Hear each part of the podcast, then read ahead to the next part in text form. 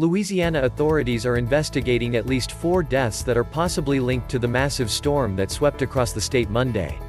The East Baton Rouge Sheriff's Office reported that 33-year-old Justin Blaine Thompson was found in a vehicle submerged in water under a Baton Rouge overpass. Across the Mississippi River, 40-year-old Alvarado Marentes Hermelindo died and another person was missing after their car crashed Monday evening, according to Louisiana State Police.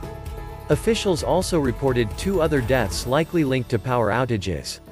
Lake Charles, Louisiana, saw close to 18 inches of rain in 24 hours, according to the National Weather Service.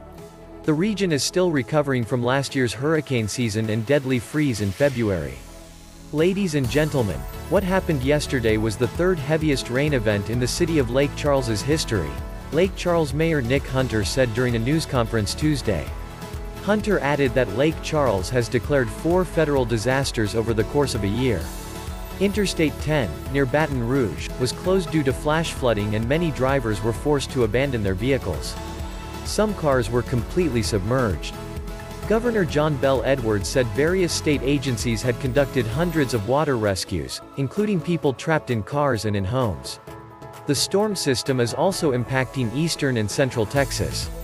Storm preparations are underway in Houston, according to officials. More than 20 tornadoes have already been reported from Louisiana to New Mexico. As of Tuesday evening, there is a tornado watch in East Texas.